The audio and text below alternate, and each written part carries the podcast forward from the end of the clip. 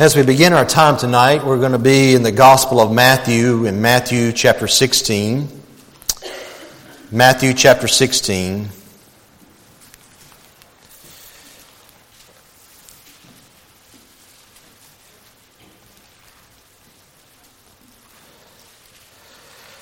In Matthew 16, just pick it up in verse 13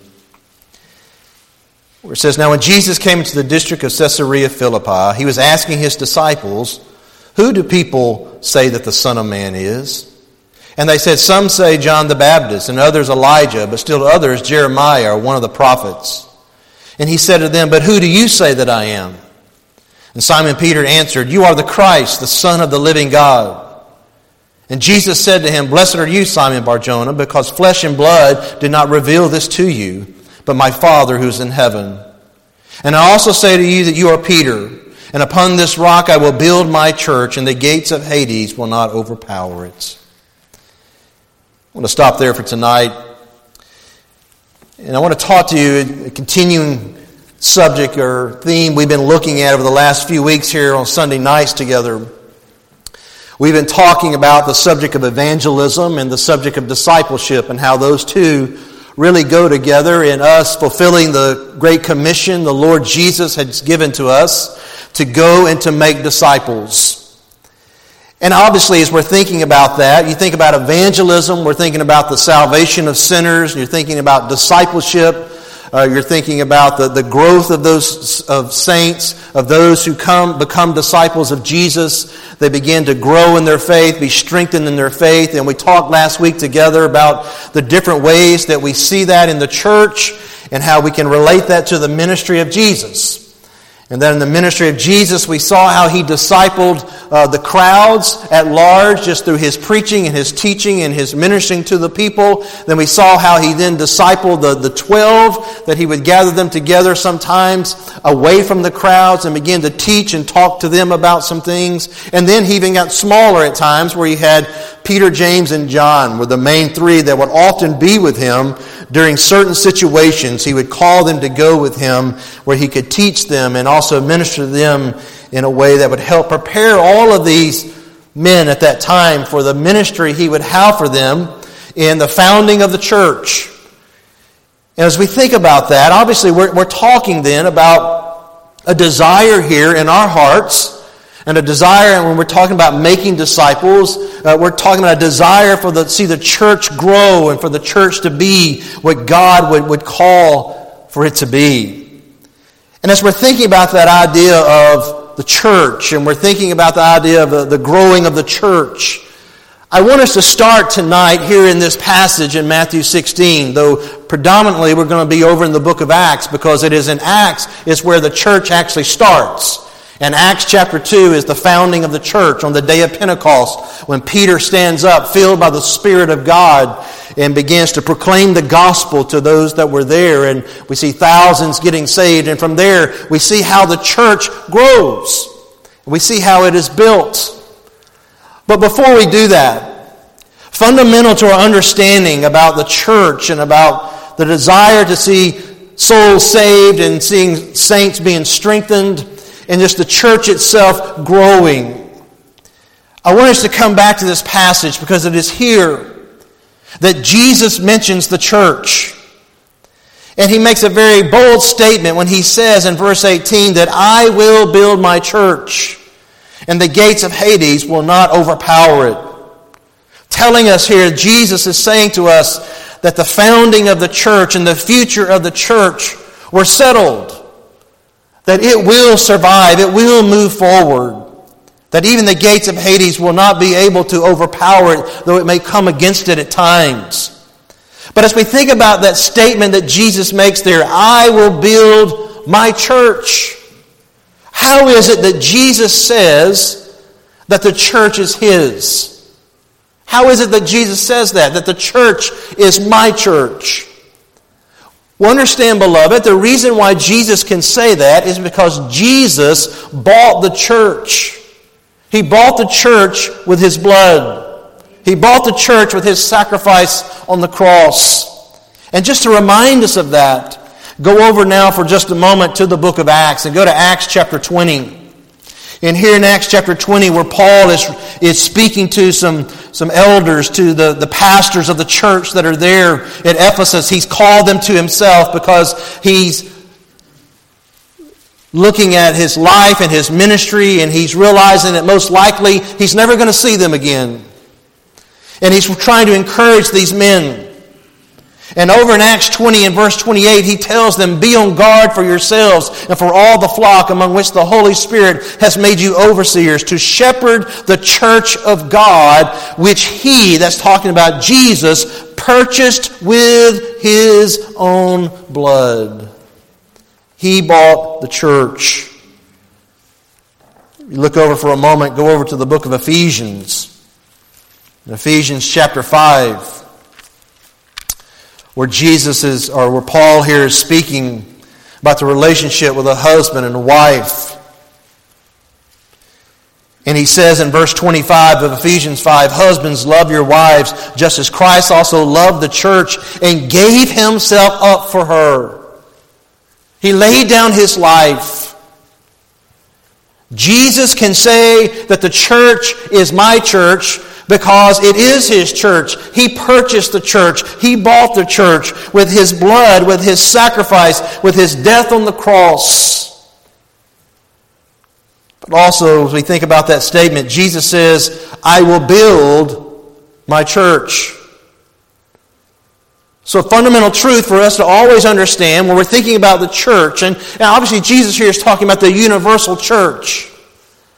He bought the church.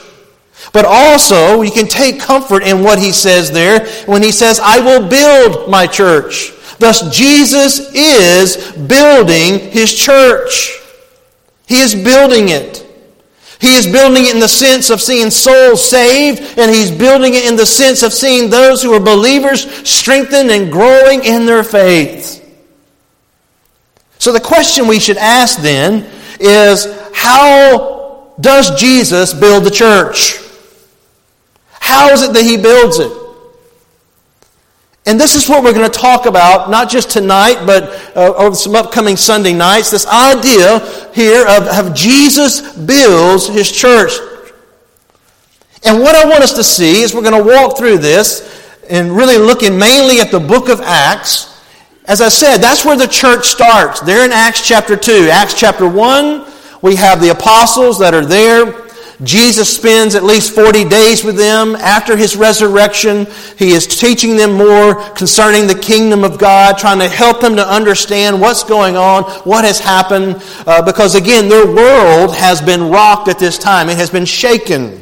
And they don't fully still understand what's going on because they were expecting the kingdom to come at that moment and it didn't. And now, not only that, Jesus is about to leave the scene. And he's about to leave and to go back to heaven. So he spends about 40 days teaching them, talking with them more thoroughly concerning the kingdom of God. And he gives them a mission that when you receive the Holy Spirit and the Holy Spirit comes upon you, you're going to re- receive power to go out and be my witnesses, to testify about me in Jerusalem, Judea, and Samaria, and to the ends of the earth. Just keep going out, making disciples, proclaiming the gospel, seeing people saved, and seeing them strengthened in their faith. And he said to wait, and so they're waiting. And in Acts chapter 2, they're still waiting, and they're praying and they're seeking the Lord. And then the Spirit of God comes upon them in a mighty way. And when he comes upon them in a mighty way, Peter, in the midst of all of what was going on, stands up and begins to preach Jesus to the crowd that was there. Because of the events that happened there, where the, the tongues of fire and the things that it says happened when the Spirit of God came upon them like a mighty rushing wind, that this caused a, a commotion and crowds are coming around and they're amazed because somehow these uneducated men from Galilee primarily that are there are somehow even to speak in these known foreign languages that had never been known to them before. There's a crowd of people there from all over, and they're hearing these men speak the, to them in a language that they know and they understand, though these men had never been trained in this language because this was the, the Spirit of God who had come upon them to do this. And so it draws this crowd, and in the midst of all of this, Peter stands up and begins to preach Jesus to them. And when he preaches Jesus to them, we see thousands come to know Christ. Thousands repent of their sins and put their faith in Christ. And this is the beginning of the church. And so Jesus, we see how he's beginning to build the church by and through the Spirit of God. And from there, when you read through the book of Acts, you see how the church begins to grow and it begins to expand and it begins to deepen. They begin to, to not only grow numerically, but they begin to grow spiritually in their understanding of the gospel, their understanding of the things that God was doing, and they're being strengthened daily. They're being strengthened through the Word of God and the Spirit of God. But what are some of the ways in which Jesus, by the Spirit of God, was building his church? How, how did he bring this about? Well, let me just give you uh, six ways in which he did this, in which you see this unfolding. You see the church being built by Christ. And we're going to talk primarily about two of them tonight. But let me just give you the six. Jesus, or God, was building his church through the possession of faith. That is, through professions of faith. He also was building his church through the providence of God. By the providence of God. Thirdly, we're, see, we're going to see that God was building his church by the power of God. The power of God in the lives of the people that had been saved. Fourthly, we're going to see he built the church and we saw the church grow not only in how many people were there, but also in depth in their understanding of the gospel and their strengthening in their faith, also by persecution, through the persecution of the church. And then, fifthly, we're going to see that the church grew also through the purity in the church, the purifying of the church. And then, sixthly, we're going to see that the church was able to grow because of the problem solving in the church. And this is what we'll see as we begin to walk through uh, the book of Acts together. But as we even think about that, we're still, if you can go back for a moment and go back to, again to the Gospel of Matthew in Matthew 16, if you happen to have moved over to the book of Acts. Because again, here's where Jesus is telling us the first way of what the church is, how the church is going to be built. That the church is going to be built on a right understanding, a right confession, a right profession, true possession of faith. This is what he's telling them with Peter that is here. When you look again, when he asks them, Who do you say that I am? And Simon Peter answers, You are the Christ. You're the Son of the living God. And Jesus says to them, I also say to you, you are Peter, and upon this rock I will build my church. Upon this understanding, this confession, this profession of faith, of understanding who I am, and ultimately understanding what it is I came here to do, to give my life on the cross, this is how Jesus was going to build his church through the professions of faith, possessions of faith. Beloved, that's what we see in the book of Acts. Go over to Acts chapter 2 now for a moment. In Acts chapter 2, we see that in that day of Pentecost, as Peter's preaching in verse 37, the people are pierced to their heart. And they're crying out, What shall we do? And Peter calls on them, Repent! Repent!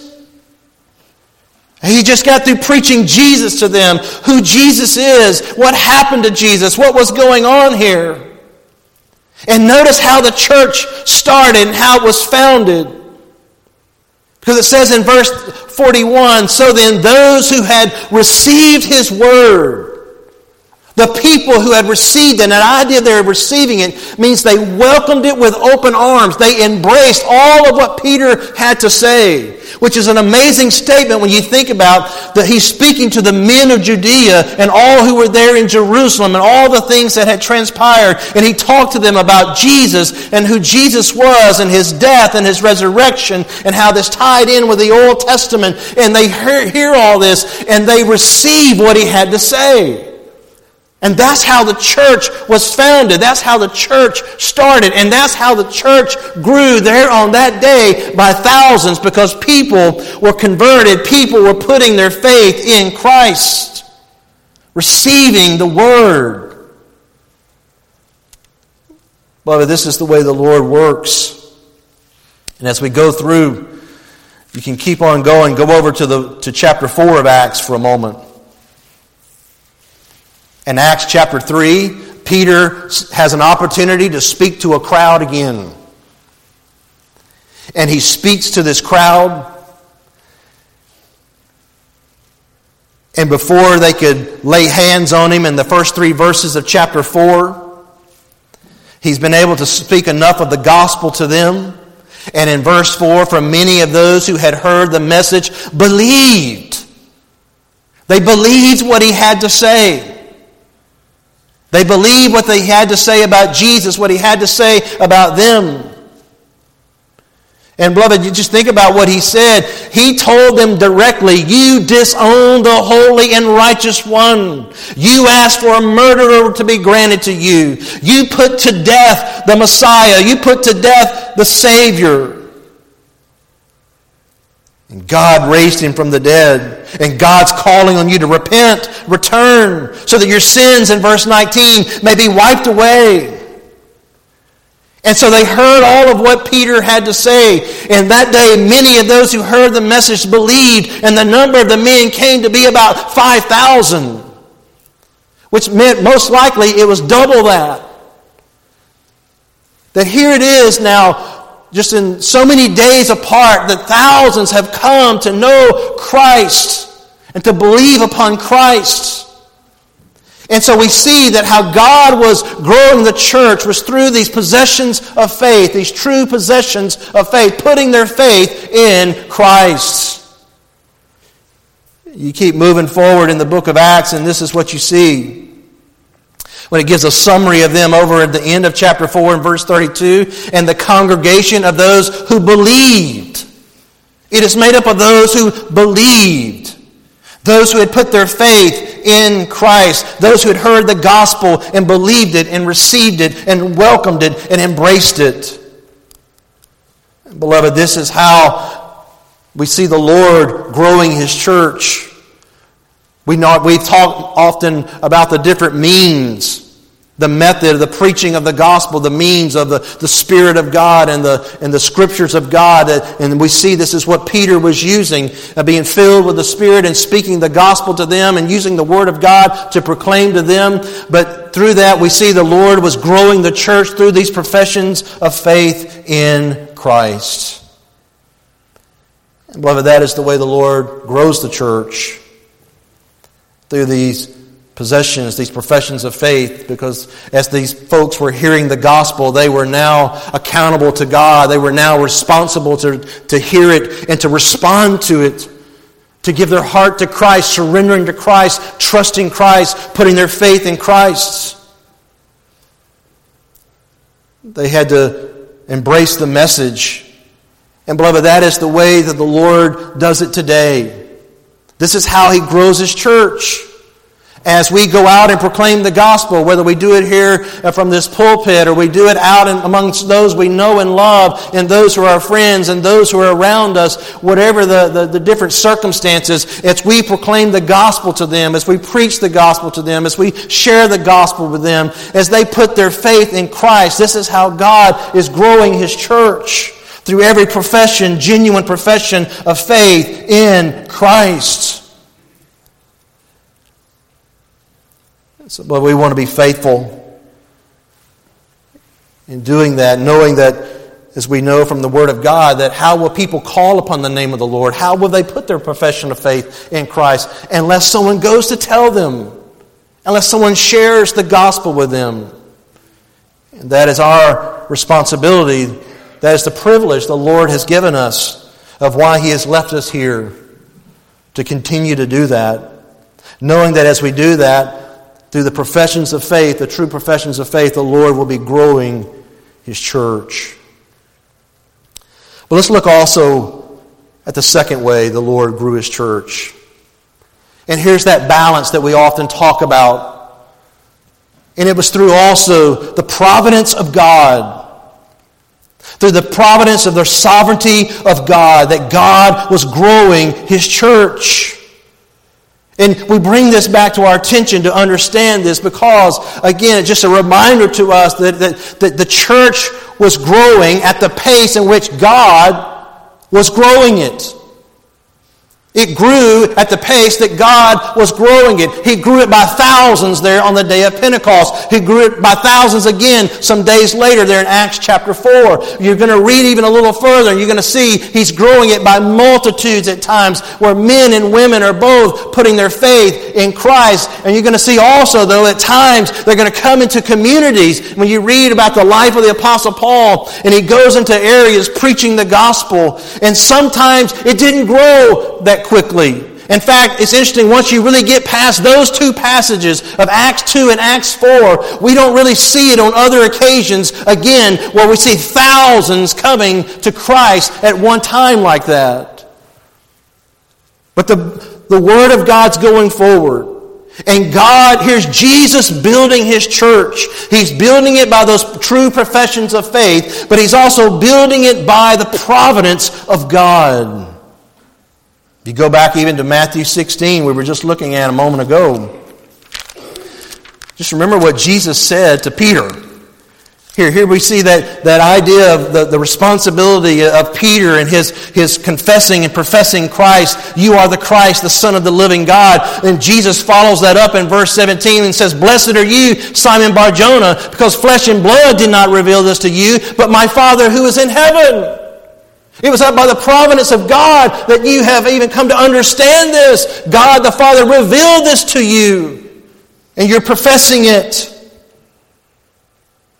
That's where Jesus said the same things over in John 6 and 44 and 45. He says, No one can come to me unless the Father who sent me draws him, and he will raise that one up on the last day. Everyone that comes to me, the Father has taught, they've learned, they've grown. This is the providence of God. And when I'm talking about the providence of God, beloved, in building the church, what I want you to see when we look in the book of Acts is this. The providence of God was growing the church in these three ways through the saving of people, through the sending out of people for the gospel, and through the strengthening of people, strengthening of the saints by the gospel and by the teaching of the Word of God. As we look over in Acts chapter 2, what is it that Peter says to them?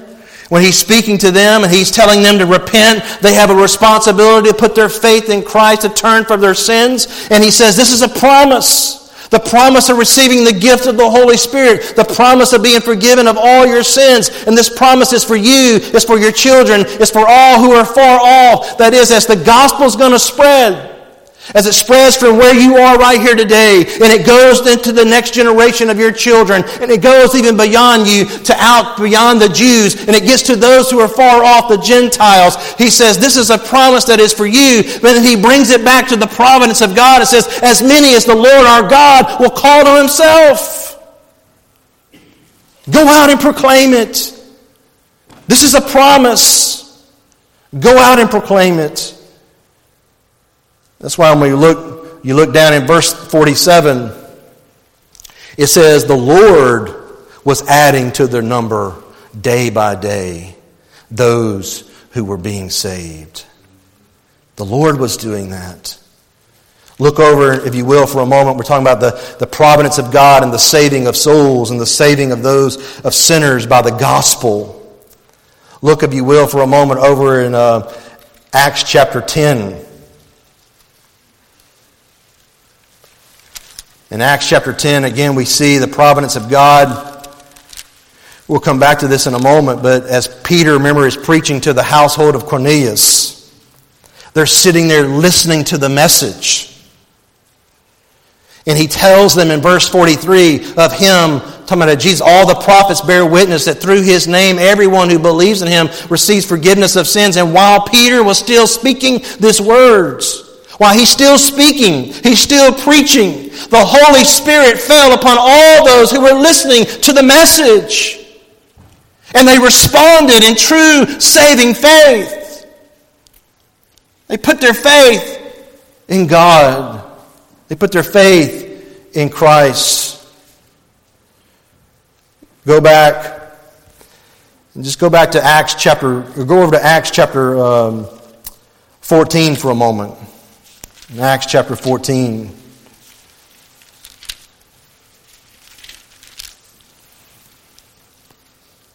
When Paul and Barnabas come back to the church at Antioch that had sent them out, in verse 27, it says, When they arrived, they gathered the church together. And they began to report. And listen to what they're reporting. They're reporting all the things God had done. They understand that the success and everything that they were able to enjoy and the, the fruit that they saw happen, and they saw some amazing things happen. They saw a lot of people getting saved. They saw churches being developed. They saw strengthening of the saints. And he says, this is the things God had done with them and how he, God, had opened a door of faith to the Gentiles. It is God. He understood this is all happening under the, the providence of God. You could go over and look in Acts chapter 16. We'll see specifically with the woman of Lydia. When Paul comes into the area of Philippi and he's preaching and teaching her and teaching those who are there, it says in verse 14 that she was listening and the Lord opened her heart to respond to the things spoken by Paul. That's very similar to what you see there, what Jesus said to Peter. He says, Who do you say I am? He says, You're the Christ. You're the Son of the living God. And Jesus could say, Amen, Peter, that's right. But it wasn't flesh and blood who revealed that to you. It was my Father in heaven who revealed that to you. Or he could have said it the way Paul is saying it here. The Lord opened her heart or opened his heart to see this and to understand this. All under the providence of God. How God was working moving. So these are ways we see the providence of God and the, the saving of souls. But also, beloved, we can see the providence of God in the sending of people out for the gospel. The sending of people out for the gospel, which help to see more people coming to Christ. Let's start over in, the, in chapter 8 of Acts. Go to Acts chapter 8. And the reason I bring this to your attention, remember, here in Acts 8. For persecution comes against the church. And the church scatters. And Luke, who's writing the book of Acts, chooses to pick out a man by the name of Philip in verse 5. And how Philip went down to the city of Samaria, and there he's proclaiming Christ to them and he's proclaiming Christ to them, and the, the area seems to embrace what it is he's saying, and, and you see people putting their faith in Christ, people being baptized, men and women alike. This is all under the, the grace of God and his preaching of the good news of the kingdom of God in the name of Jesus Christ. But in the midst of that, if you look over in verse 39, when the, after verse 38, Philip as well as the eunuch, he baptized him. When they came up out of the water, the Spirit of the Lord snatched Philip away. And the eunuch no longer saw him, but went on his way rejoicing. But Philip found himself in Azotus, and as he passed through there, he kept preaching the gospel to all the cities until he came to Caesarea. We see here, this is where God, by the Spirit of God, is wanting to see the gospel expanding, to see the church expanding, wanting to see people coming to know Jesus as their Savior and Lord. So he here supernaturally, in some way, snatches Philip up and delivers him to another area. Here's God in His providence bringing this about. Or you can go back to Acts chapter 10 in Acts chapter 10, where Peter comes to the house of Cornelius, where the gospel is now going to spread even further into the Gentiles.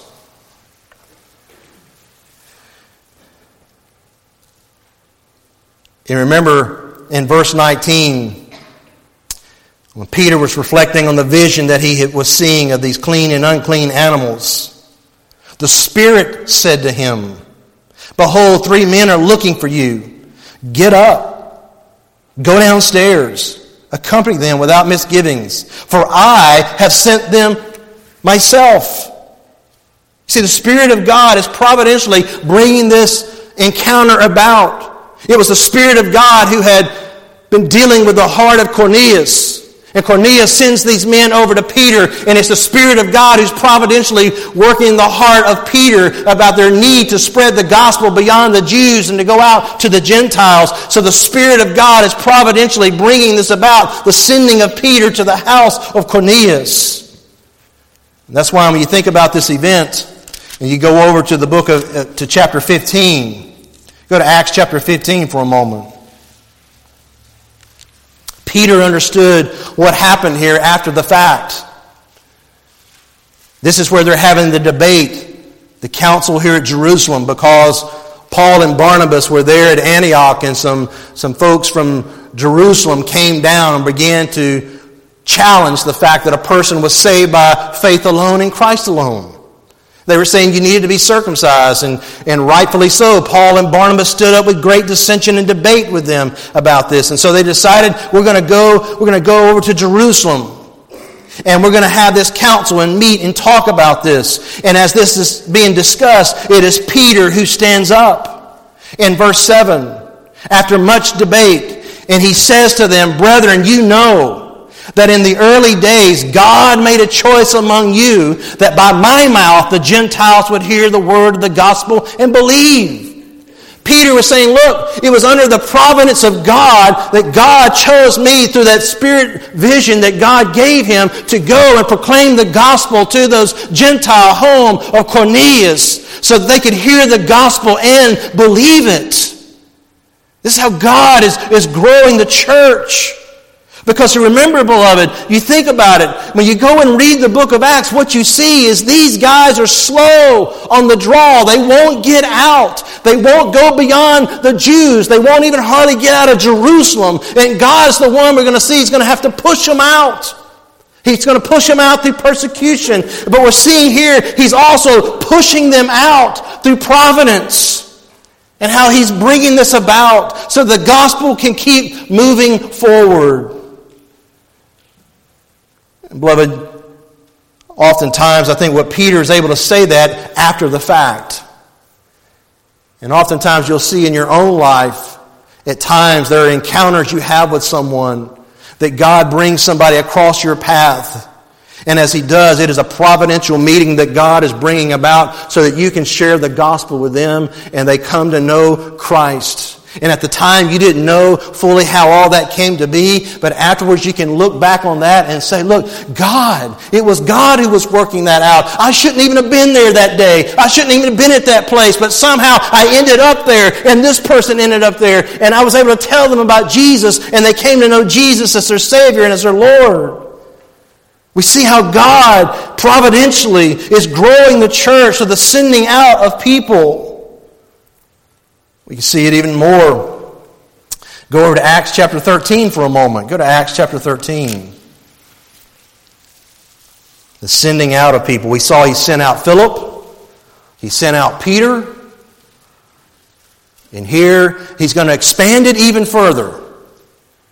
Because this is where the church really takes off. And it really explodes. And it explodes to the ministry of the Apostle Paul. And it is God who providentially set Paul apart to go and do this. In Acts chapter 13, we're here at Antioch. And it says in verse 2 while they were ministering to the Lord and fasting, the Holy Spirit said, so this is this Holy Spirit that is speaking. And he says, Set apart for me Barnabas and Saul for the work to which I have called them. You see, the Spirit of God speaks to the church of God and says, I want you to set apart for me these two men, Paul and Barnabas. I have a work for them to do. I've called them to this work, and you need to set them apart. And they do that. And these two men go out and begin to proclaim the gospel. And when they do, they go from city to city and town to town. And there are just people getting saved as they do it. But it all started under the providence of God, whereby the Spirit of God providentially drew these men and had them through the church to be set apart to go out and proclaim the gospel. And look, the rest of the book of Acts pretty much is about Paul. I mean, the first part of the book of Acts is, is about Peter. But then Peter goes off the scene. Paul gets saved, who is Saul at the time. And God's working with him about some things. And then at this point here in Acts chapter 13, this is a major event when the Spirit of God says, Set apart for me this man because he has his hand on Paul. And as I say, Paul goes out, proclaims the gospel, comes back. Paul goes out, proclaims the gospel, comes back. Paul goes out, proclaims the gospel, comes back. And we just see this amazing development and of souls being saved and saints being strengthened through the ministry of Paul how much the, the church was built and grew through the ministry of Paul, but it all started under the, the providence of the Spirit of God setting him apart. Also, if you look at a specific event, go over to chapter 16. In Acts chapter 16, remember how was it that Paul ended up in Philippi? He ended up there because of the providence of God and the Spirit of God. We're told in verse 6, this is Paul going about proclaiming the gospel, that they were forbidden by the Holy Spirit to speak the word in Asia. And then they go on travel a little more and again, the Spirit of Jesus did not permit them. They're, they're, they're, trying to go in another direction. And the Spirit of Jesus doesn't allow them to do it. And it doesn't tell us how He is He does this, but that Jesus, I mean, the Spirit of Jesus, which is the Holy Spirit, is the one providentially controlling this and moving Paul where He wants Paul to be. And so He gave him a vision go to Macedonia. And they concluded that God had called us to preach the gospel to them, and that's where they go, and that's where he first finds Lydia and speaks to her. She gets saved, her household gets saved, then the jailer gets saved, his household gets saved, and then they keep moving forward to Thessalonica and Corinth, and they're just going about proclaiming the gospel. It was God who providentially worked all that out. So understand, beloved, this is how God is building his church, growing his church by His providence, and the saving of souls by His providence, and the sending out of people for the gospel. But also, let me just say this. He's also demonstrating his providence in the growing of the church, not just in the saving of souls, but even in the strengthening of the believers.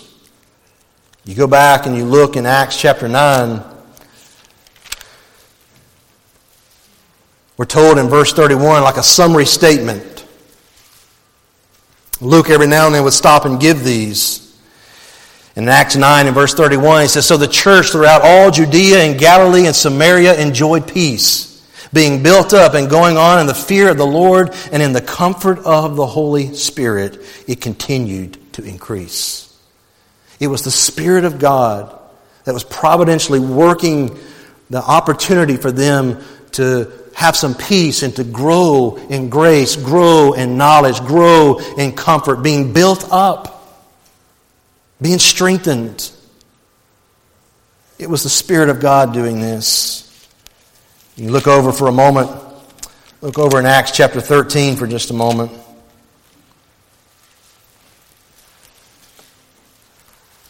Where he gives another summary statement, a shorter one there in verse 52. Acts 13, verse 52, and he says, And the disciples were continually filled with joy and with the Holy Spirit. It was the Spirit of God that was working, providentially giving them this joy, growing them. Well, beloved, what I want you to see as we think about the church and how God grows the church, that God was uh, providentially saving, sending, and strengthening his people. The church was growing because of God, growing numerically and growing spiritually. And it grew at the pace and the size in that sense that, that God was working for them. as they went about proclaiming the gospel, as they acted in obedience to what God was calling on them to do. You see, this is oftentimes missed. As the, as the church grows under the, the providence of God, yes, Peter and Paul and Barnabas and all those disciples, they were to respond to the call that God had given them. And they were to go out and to faithfully pray and faithfully proclaim the gospel. But they understood that as they did this, as we see Peter doing on the day of Pentecost, as we see Peter doing in the Gentile home of Cornelius, as we see it with Philip, as we see it with Paul, that they were praying, preaching, ministering the gospel. And God was providentially working. And here's why I want you to understand this. You can even go back and look in church history. You go back and look in church history and events like the, what, the Second Great Awakening where there was this mighty move of the Spirit of God. And in the mighty move of the Spirit of God, I mean, you saw saints that were confessing sin and growing in grace and growing in holiness and growing in purity. And you also saw just many and thousands of people coming to know Christ. But what's interesting is when you go back and you look at that, do you know what brought that about? The providence of God. You say, well, how do you say that? Because when you look at it, those churches, those preachers, those pastors, those people who made up those churches were doing the same things they had been doing for years. And the Spirit of God moved on them. They were praying, they were pastoring, they were preaching, they were living, they were loving, they were just doing what God called them to do. We can look at examples of that where men were used of God to see amazing things happen and people coming to Christ and then move to another area and preach the gospel for years and hardly see a soul coming to Christ. And then seeing many coming to Christ. By the way, I want us to see as we understand God's building of the church, and again, we can take application of this for the local church, but just the church in, general, the universal church. Jesus has promised, I will build my church. And we see tonight that he builds it upon the true professions of faith. So if you want to be a part of the true church of God, the true church of Jesus Christ, then you need to put your faith in Christ. You need to confess your sins. You need to repent of your sins and put your trust in Jesus as your Savior and as your Lord. Because remember what we said, Jesus bought the church. So the only way you get to enter the church is on Jesus' terms. He bought it. He owns it. He sets the entrance exam. He sets the entrance to the church. There's only one way through, and it's through Him. You put your faith in Him, confessing your sins, trusting Him. But as you do that, and as we go about proclaiming the gospel, we also recognize the providence of God and how He grew the church and how He's growing His church. You say, so what should be my response to this? Well, obviously, if you need Christ, you need to, your response should be to put your faith in Christ. I would urge you, plead with you to do that this very moment this very time. But for us as believers, if we know that Jesus is going to build his church through these professions of faith and he's going to build his church under the providence of God, then our response should be that of prayer, of truly calling out to God, Oh God, send down your spirit. Oh, we pray that you would bring a mighty move of the Spirit of God upon our lives as believers and upon lost souls here in this area, in this community who are in need of Christ. And go out and proclaim the gospel knowing that, that it's going to be built again on these true professions of faith and it's going to be built in the timing of the providence of God. And just go, keep praying, keep going out, keep preaching the gospel, keep persevering, keep moving forward, keep on keeping on. And trust Him. Be broken. Till we see souls coming to Christ, till we see saints truly growing and being strengthened. We just keep doing what God's called us to do, knowing how it is He builds His church. I want to ask you to bow your heads in prayer.